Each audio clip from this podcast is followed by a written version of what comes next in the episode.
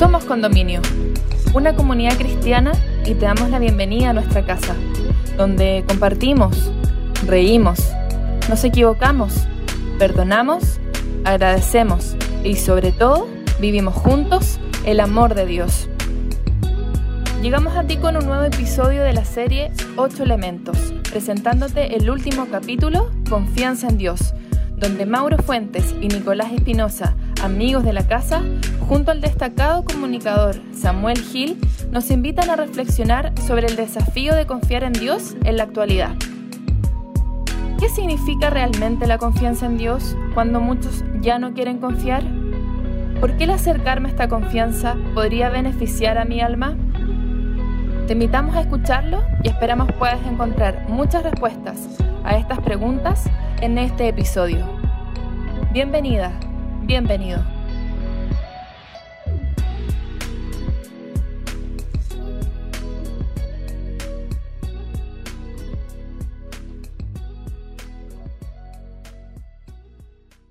Hola amigos, bienvenidos todos. Comenzamos un nuevo episodio de este que ya es un clásico bueno, no, no sé si es un clásico, llevamos muy poquito, no, no, quiero, no quiero presumir, eh, pero sí ya se ha transformado en un imperdible de condominio este programa de tarde con esta serie que ha estado espectacular que hemos llamado Ocho Elementos.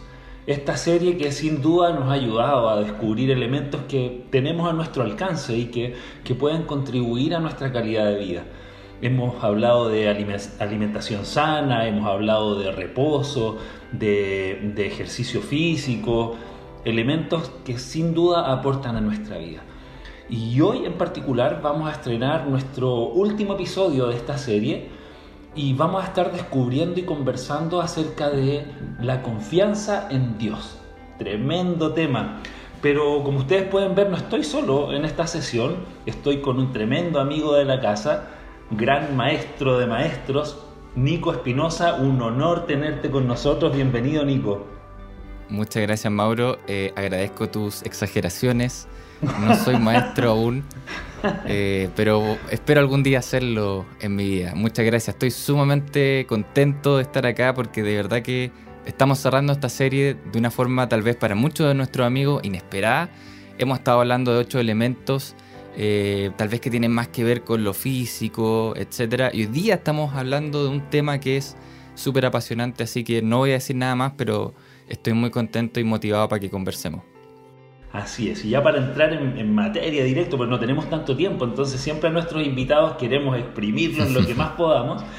Y hoy, como siempre, pues siempre tenemos invitados de lujo. Y hoy no va a ser la, la diferencia. Tenemos un tremendo invitado que está en este momento en Faura, ahí lo sorprendía, van a tener que buscar ahí su, su, atlas, no sé, van a tener que ver, es un pueblito de Valencia, España. Miren, desde lejos nos acompaña nuestro, nuestro tremendo invitado hoy día, director de comunicaciones de la Unión Adventista de España.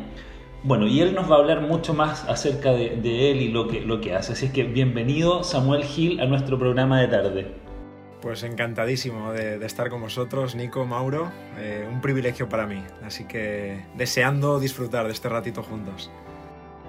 Qué bueno, Samuel. Bienvenido, siéntete en casa, relajado. Aquí lo vamos a pasar muy bien en este programa. Así es que, Nico, la palabra es toda suya para exprimir a nuestro tremendo sí. Que no se asuste Samuel con exprimir, es solamente una, una conversación. Eh, Mira, aquí, estamos, aquí estamos muy acostumbrados al término exprimir. Vivimos en una tierra de naranjas y aquí exprimimos constantemente, así que eh, mira, me hacéis sentir de la tierra, naranja. Genial, genial entonces. No, me, motivaste mucho con el tema de la naranja y el jugo. Pero vamos al tema, Samuel. Vamos al tema.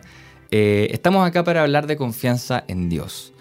si nos ponemos un poco a analizar esa, pequeña frase, eh, está compuesta de dos elementos sumamente importantes. El primero es la confianza y luego Dios.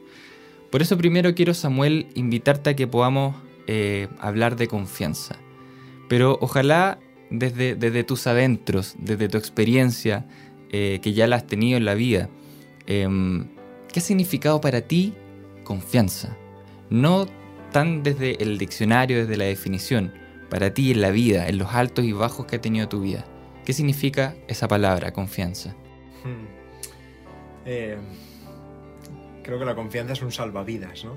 En muchos casos, ahora que, que referías los momentos buenos, los momentos malos, mm. sobre todo en esos momentos malos es como que eh, te encuentras muchas veces en el oleaje, no sabes, y la confianza es como eso a lo que te agarras y, te saca de donde estás. Creo que la confianza es, parte esencial de la vida. Eh, todos desarrollamos y depositamos confianza en algo o en alguien.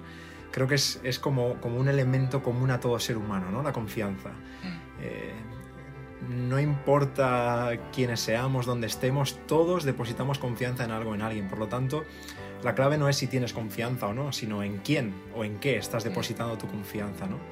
Eh, creo que esto es la clave del tema que vamos a, tratar hoy. Así que es una parte esencial, todos, todos la vivimos, la confianza de una u otra forma, desde que nos conectamos a Internet, nos montamos en el auto, nos montamos en un avión, todos desarrollamos confianza, creo que en cada momento de nuestra vida, confianza en que el techo no se caiga, eh, es como que forma parte de, lo que es la vida, ¿no? Mm. Y, quizás la confianza para mí es eh, una definición no de diccionario, ¿no? O, quizás del diccionario de Samuel. Eh, viene a ser como el reposo en el otro, mm. reposar en el otro, sentir paz supongo que ahora iremos desgranando ¿no? este concepto de la confianza, pero creo que tiene mucho que ver con la relación también. Eh, así que para mí, digamos, confiar en alguien o en algo es reposar, poner lo que yo soy en, esa otra persona. Es como estar, estar tranquilo, confío en esto o en, aquello. Qué tremendo eso último que, involucras. Eh, la verdad que estaba pensando mientras hablaba en la, en la palabra, en confianza, en lo que ha sido mi experiencia han habido momentos en los que se ha hecho fácil confiar. Yo creo que cuando somos niños es un poco más fácil, pero la vida te va pegando algunas cachetadas fuertes donde después se te hace más difícil confiar. Y creo que de hecho lo que perdemos cuando somos desconfiados es el reposo. Entonces es súper interesante eso que tú adicionas, eh, reposar en el otro al confiar. Mm. ¿Qué falta nos hace eso? Poder descansar estar al lado de alguien, estar al lado de otra persona o, de alguna, qué sé yo, institución, lo que sea, y sentir reposo, no sentir esa ansiedad, esa angustia de que a lo mejor me va a fallar. Eh, tremendo. Tenemos el tema de la confianza, pero vamos a hablar hoy de la confianza en Dios. Un tema gigantesco, como el mismo nombre lo, manifiesta. Dios, si te hablo de Dios, Samuel, eh, parece algo tan genérico. No me gusta eso. Parece algo tan que, todos podemos hablarlo así tan banalmente. Pero Dios eh, puede tener un significado personal para cada persona. Tengo la sospecha de que para tu vida ha tenido un significado. ¿Quién es Dios para ti? ¿Quién ha sido Dios? ¿Cuándo aparece? ¿Desde que eras bebé, niño, joven? ¿Alguna vez no estuvo? ¿Quién es Dios para ti, Samuel?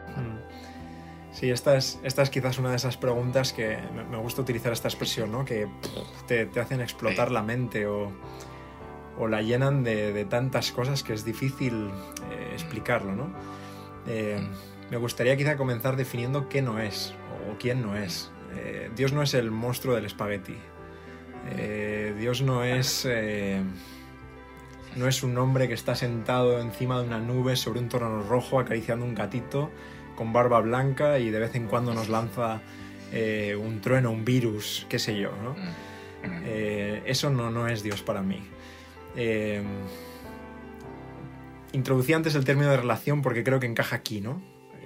Dios para mí es, es un ser que, que, sobrepasa mi entendimiento, pero aún así Él ha tenido a bien hacerse presente en mi vida. no, no, he tenido ningún ningún contacto cercano, ni, he visto ángeles tocando trompetas a mi alrededor, ni me he caído de ningún caballo, eh, ni una luz se me ha aparecido. No, he tenido experiencias de ese tipo. Sí que, sí que eh, te puedo reconocer que, he tenido experiencias trascendentales y quizás si nos da tiempo podemos hablar de alguna de estas, eh, como para saber que es real en mi vida, ¿no? Pero no he tenido una experiencia de estas que salen en la tele, o un milagro que dices, wow, increíble, ¿no? No, en mi casa ha sido una relación que se ha ido construyendo poco a poco. Eh, mis papás eran católicos eh, en la España de, hace ya muchos años, tengo ahora 32 años, así que hace muchos años de esto. Eran católicos, eh, pero bueno, era un catolicismo cultural básicamente, ¿no? Un amigo les invitó a unas charlas, conocieron la iglesia adventista y comenzaron a conocer a Dios al mismo tiempo, en ese momento, ¿no? Así que yo ya, ya nací en un hogar cristiano. Mis dos hermanos mayores, ¿no? Eh, ellos me pasan 10 y 13 años, o sea que son bastante mayores que yo. Eh, ellos todavía no, eh, no, nacieron, digamos, ¿no? en un hogar con, esta, con esta forma de entender a Dios. Yo ya empecé así. así que digamos que que tengo esa relación con Dios desde cuna, aunque siempre viví en un, en un pueblo al norte de España, eh, Calahorra, otro para buscar en Google, donde, donde, era el único, el único adventista, ¿no? O, el único niño que pues tenía cierta experiencia con Dios, no culturalmente, sino experiencialmente. Así que es como que la vida me ha, ido poniendo eh, diversas pruebas a esa relación, a esa confianza en Dios muchas oportunidades de abandonarlo, de dejar a Dios y decir, bueno, no, mira, esto es un invento, pero no. Eh, la cosa es que todo se ha ido construyendo de manera que esa confianza te puedo decir que es real. Eh, y para mí Dios es el que me sostiene, el que sostiene el universo en estos momentos, en las buenas y en las malas. El que cuando lloro o estoy destrozado ocurren cosas terribles a mi alrededor, sé que permanece. Cuando todo se mueve, Él está y es en quien solo en él puedo, puedo confiar en esta definición que te decía antes, ¿no? Reposar en el otro. Es el único que sé que no me va a fallar. Ahí está, ahí está el reposo máximo de la confianza, tal vez. Eh, no quiero hablar por ti, pero me da la sensación de que de, que de ahí viene esta idea del reposo en la confianza, el tener un reposo cuando confiamos. Eh, tú relatas que tu historia con Dios ha tenido que ver prácticamente toda tu vida, ha abarcado toda tu vida. Por tanto, me gustaría preguntarte tal vez desde una vereda eh, más neutral, ¿por qué confiar en Dios entonces? Eh, ¿Qué te lleva a tener esa confianza? No, adelantaste un poco el tema del reposo, pero ¿qué más? ¿Qué, por, qué deberíamos confiar en Dios? ¿Puedo, ¿Puedo aportar algo antes, antes de la respuesta de Samuel? Por supuesto. Porque yo he escuchado mucho, hay, hay mucha gente cuando critica a, a, los cristianos, a las personas que, que, depositamos nuestra confianza en Dios, hablan de que es parte de nuestra debilidad, de nuestra debilidad como ser humano. Como no podemos cargar con nuestras, con nuestras propias cosas, las depositamos en alguien externo a quien no conocemos y ahí va la confianza en Dios. Entonces, eh, es duro, es duro ese, ese apelativo y cuesta, cuesta eh, rebatirlo. Eh, tomando un poco las, las, dos preguntas, bueno, ¿por, ¿por qué confiar en Dios? Bueno, yo respondería, ¿y por qué no? ¿Y por qué no confiar en Dios? O sea, ¿qué razón? ¿Tienes tú una mejor razón para no confiar que yo para confiar? O sea, que al que nos está escuchando le interpelaría, ¿no? Si, si no está confiando en Dios, le diría, ¿y por qué no? Eh, prueba, inténtalo, inténtalo. Eh, Mira, una de las razones por las que creo en la existencia de Dios, y aquí ya nos vamos incluso de la confianza a un tema más básico aún, ¿no? Eh, una de las razones por las que creo en eso y por las que confío en Dios es ver que todo a mi alrededor, o casi todo, la mayor parte, eh, falla, cambia constantemente, se derrumba. Es como que eh, es tan claro para mí ver que, y, y, estoy hablando de ver, o sea, estoy hablando de ver con mis ojos, no mm. con los ojos de la fe, ¿no? Eh, es tan claro para mí que el mundo se va al garete, que el mundo es, es algo que se está destruyendo por sí solo, me parece tan evidente para cualquiera, sea ateo, agnóstico o crea en Buda o en quien quiera, ¿no?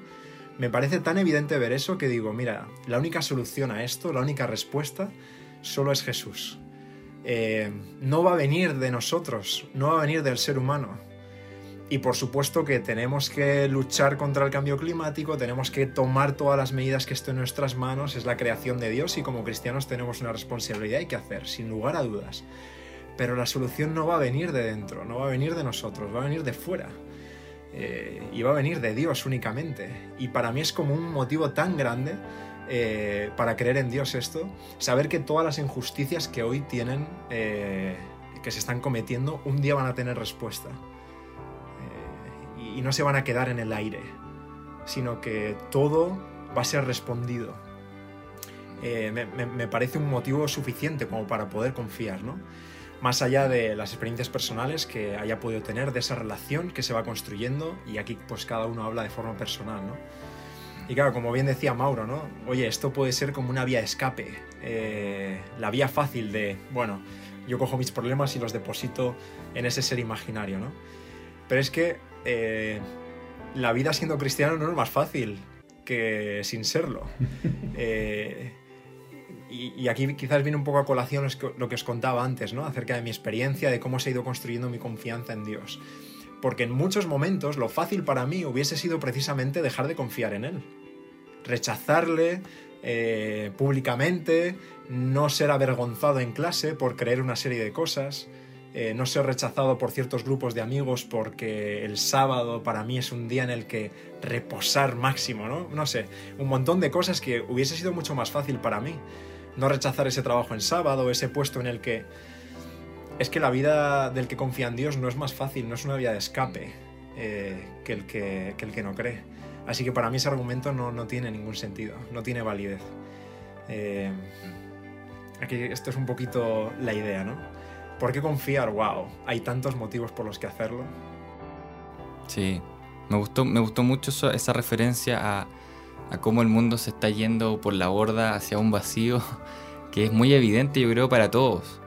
Eh, y relacionando lo mismo con, lo que plantea Mauro, Mauro decía que algunas personas eh, que no tienen esta fe plantean de que uno es débil al tenerla. Y en realidad a lo mejor tienen razón. Y es a través de esa debilidad, al reconocer esa debilidad, que aparece Dios. Y un poco lo que decías tú, Samuel. Eh, la respuesta, la salvación, la fuerza, no va a venir de nosotros. Y tal vez es necesario que lo entendamos, pero así, con la piel quemada. Eh, parece que no, lo hemos podido entender eh, con solo analizarlo, con solo sentirlo, sino que hemos necesitado vivir una, una experiencia terrible en este mundo para decir, chuta, en realidad sí somos débiles y necesitamos a Dios. Ahora, yéndonos a, esta referencia que el mismo Mauro hacía de, vamos a poner esta, esta personificación de personas que, no tienen nombre y apellido, pero que están alrededor de nosotros. Em, al menos acá en Chile, no sé cómo lo estás viviendo, yo creo que debe ser muy parecido en España. Chile pasó de ser en los años 80, tal vez en los 90, un país sumamente católico. Eh, ahora, católico, como decimos acá en Chile, a la manera de cada uno y por una cosa como de ritual, en ningún caso un compromiso, pero sí un país que se declaraba muy católico. Yo no tengo la estadística, desafortunadamente, me encantaría tenerla, pero estoy seguro y me basta con conversar con amigos, con mirar acá un poco, que Chile en Sudamérica se está convirtiendo en uno de los países más agnósticos, eh, ateo, ¿por qué no? Eh, y que, de verdad, o sea, es muy difícil acá en Chile poder salir, poder decir yo soy cristiano, yo soy de cualquier fe que tenga que ver con el cristianismo. Eh, es un clima sumamente hostil para quienes son cristianos, mucho más fuerte que lo que puede pasar en Brasil o en otros países. Nos estamos pareciendo un poco a lo que pasa en Uruguay. Em, no sé cuál es la realidad en España, a lo mejor tú podrías contarnos, pero eh, desde tu experiencia, tú contaste que tuviste, sufriste a lo mejor discriminación por, por creer en Dios. ¿Cómo podemos hablar con ellos? ¿Cómo podemos hablar con estos personajes que ahora no tenemos nombre y apellido? A lo mejor muchos de los que nos están escuchando se sienten identificados con este perfil. Em, ¿Cómo podemos tener una charla acerca de confianza en Dios con una persona que todo lo que quiere es arrancar de él? Eh, sí, creo que los, las realidades son muy parecidas eh, en España y en Chile, eh, al menos en ese nivel, muy parecidas. Mm. ¿Qué les diría? Eh, antes de decirles algo, yo les escucharía. trataría de entablar un poquito esta definición de confianza que estamos dando, una relación con esas personas. A veces hablamos de la gente que no confía en Dios o que no cree en Dios como una masa grande, pero esa masa está compuesta de, de diferentes personas que tienen sus experiencias, sus motivos y muchos de esos motivos son muy buenos motivos para alejarse de las instituciones eh, o para alejarse de Dios. Y no, no, creo que no debemos culparles por ello, ¿no? Hay buenas razones para no creer en Dios. Eh, permíteme decirlo así de, bruto y de directo, ¿no? El ser humano no, no ha sido un buen representante, un buen embajador en muchas ocasiones, no lo somos. Somos seres humanos, fallamos, caemos y a veces pues eh, la gente ve reflejado a Dios en lo que nosotros hacemos y, tienen toda la razón. Entonces, eh, lo primero que, diría es que, bueno, tienes motivos para no creer, pero comienza una relación, a establecer una relación, dale una oportunidad, eh, comienza a relacionarte, descubre eh, la figura de Jesús, eh, que es una realidad histórica, comienza por ahí, comienza a descubrir lo que dijo, lo que hizo. y vas a ver que de repente todas las piezas del puzzle, no solo del de tu vida, sino en general, de la cosmovisión, de todo lo que nos rodea, comienza a cobrar mucho más sentido que antes. ¿Cómo podríamos hablar con ellos? Tenemos que generar relaciones. A veces eh, los cristianos hemos pecado de, querer dar biblazos a la gente, ¿no? Eh, como si esta fuese la manera de, de, llevarlos al redil o de, no sé, ¿no? Utilizamos muchas expresiones muchas veces que, ni la propia Biblia los utiliza. Eh, entonces, no, hay que generar relaciones. La, Biblia nos habla acerca de, de, más del cultivo, ¿no? Un concepto de cultivo, de cultivar relaciones, no tanto de ir de caza sino de cultivar relaciones. Y eso lleva tiempo, lleva diálogos, lleva momentos buenos, malos. Significa estar dispuesto a servir al otro. Esa es la máxima eh, definición de amor ¿no? que tenemos. Así que creo que ahí tenemos una parte que, cumplir nosotros. Escuchar, escuchar más que hablar.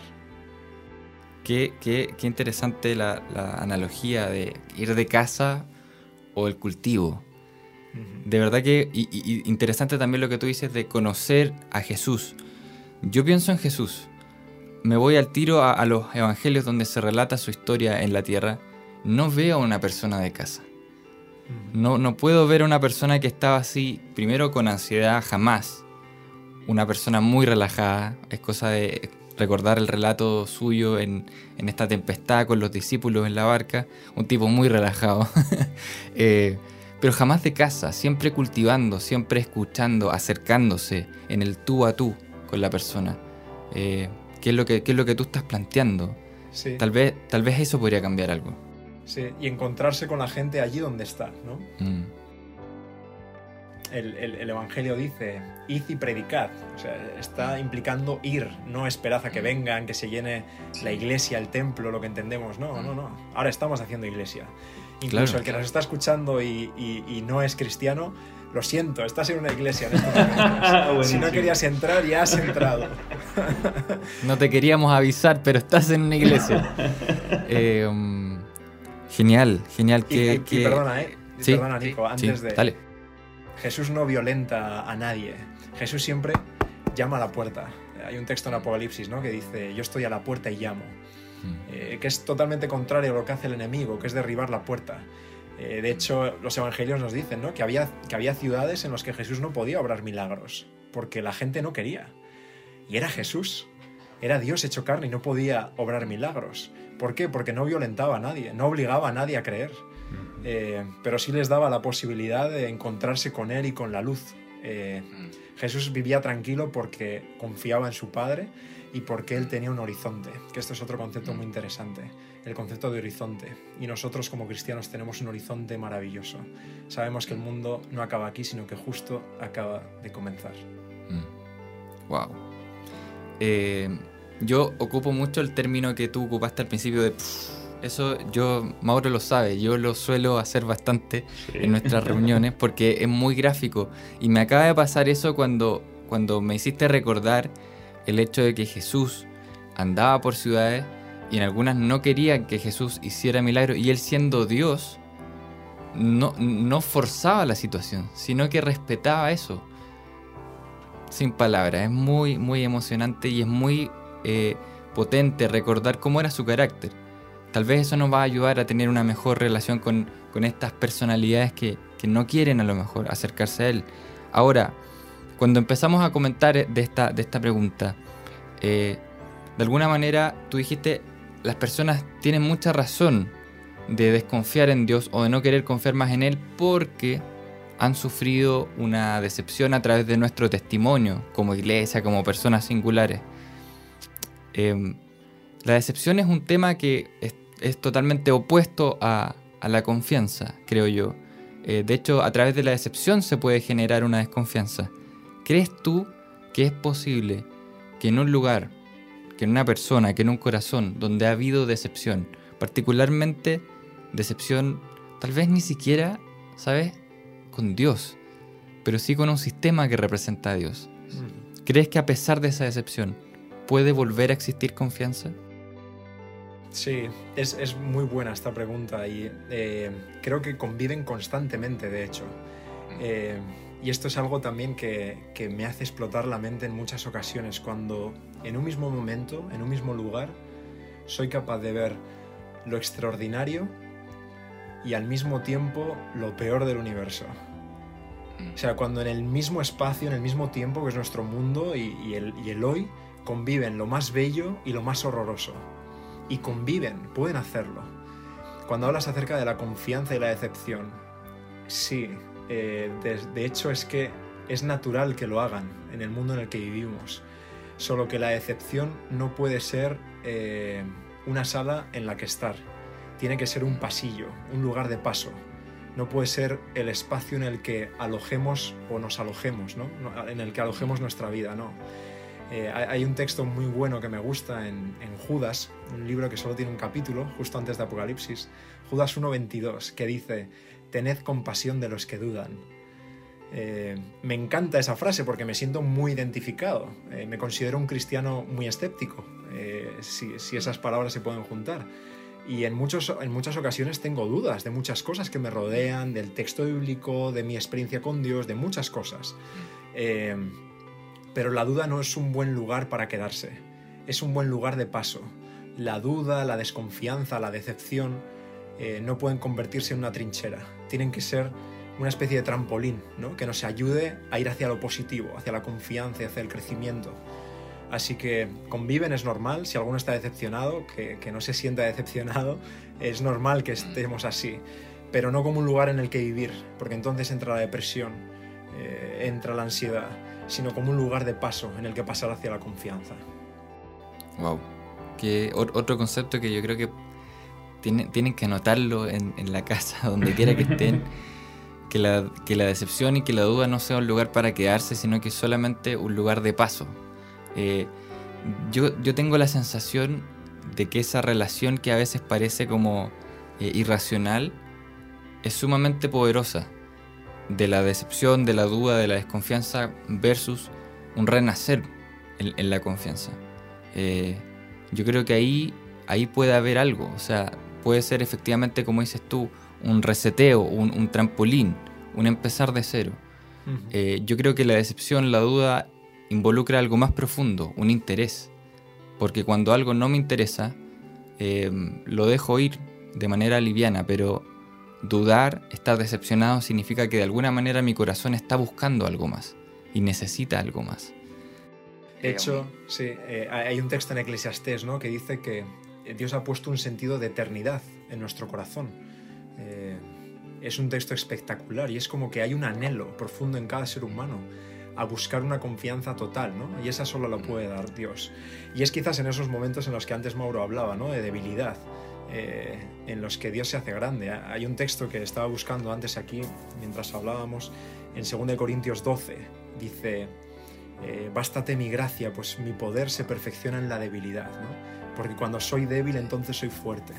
O sea, quizás alguien de los que nos esté escuchando está en ese momento bajo, ¿no? O en ese momento de oleaje, de duda, de decepción wow, es que puede ser una buena oportunidad. Esa crisis puede ser una oportunidad para de repente encontrar la confianza eh, que tu vida anhela, que cada corazón anhela. Y es quizás el momento en el que nuestro orgullo está abajo y le dejamos que Dios entre y pueda suturar todas las heridas que tenemos, porque solo lo puede hacer Él. Ninguna estrella del pop, eh, ningún futbolista famoso, eh, va a venir a llenar ese anhelo. No, lo hará momentáneamente quizás con un gol que marque, pero en el momento malo eh, ese jugador, esa estrella del rock no está ahí. Pero Dios sí, que lo está. Wow. Wow. Eh, creo que, estamos súper conectados porque vamos a, acercarnos hacia el final de esta conversación que tiene mucho que ver con, lo que, con, ese texto. Bueno, la verdad que tocaste un, punto súper eh, sensible para mí porque ese texto es, es crucial.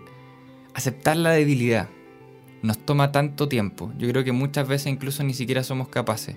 Tenemos tantas oportunidades en la vida porque nosotros hemos creado esta fábula de que somos semidioses.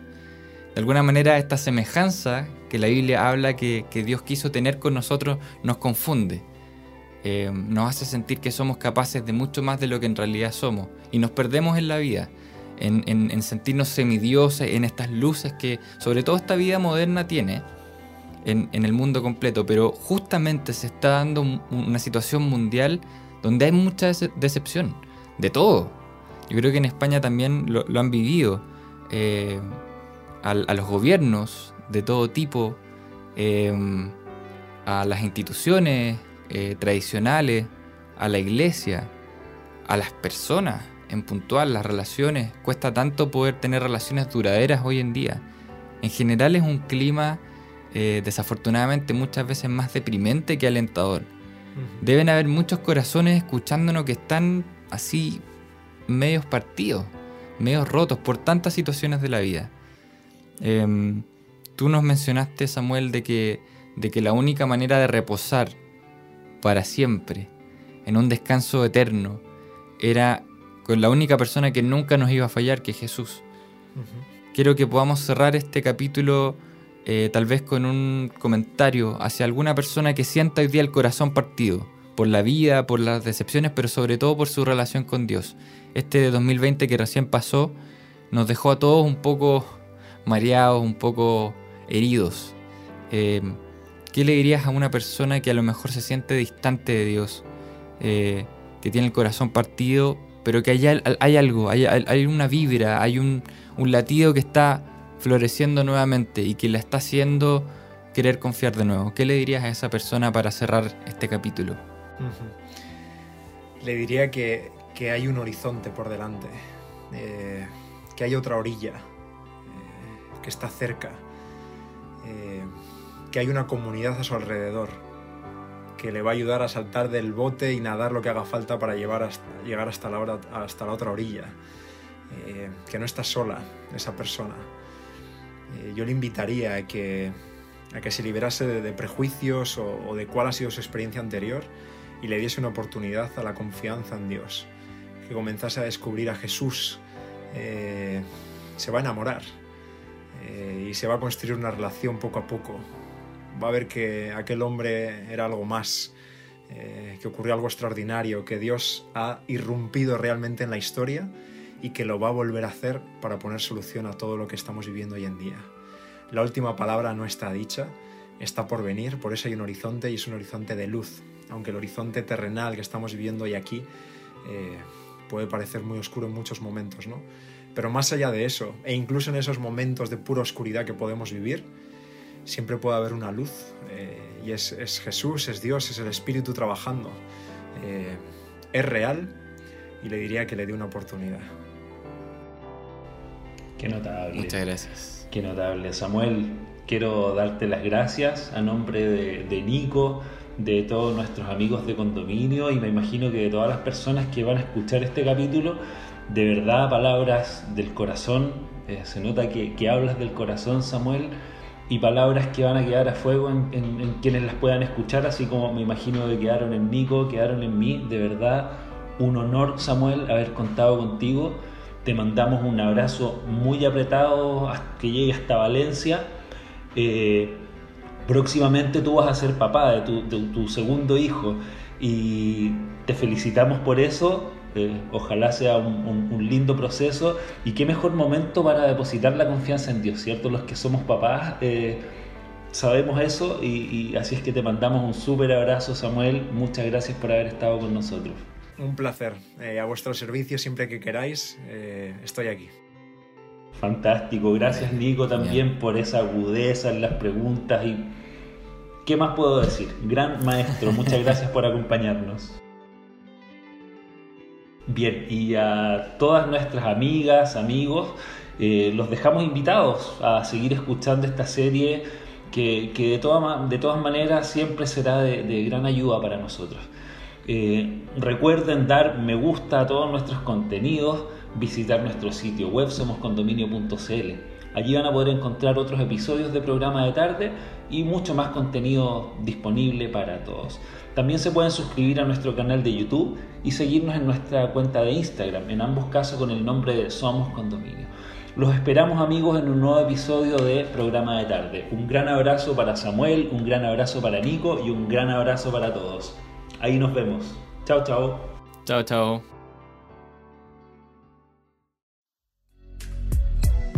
Si quieres acercarte a nuestra comunidad, puedes ingresar a somoscondominio.cl o encontrarnos en Instagram como Somos Condominio. Para nosotros sería un tremendo honor poder conectar contigo. Sigue sintonizando para más episodios gracias por estar con nosotros.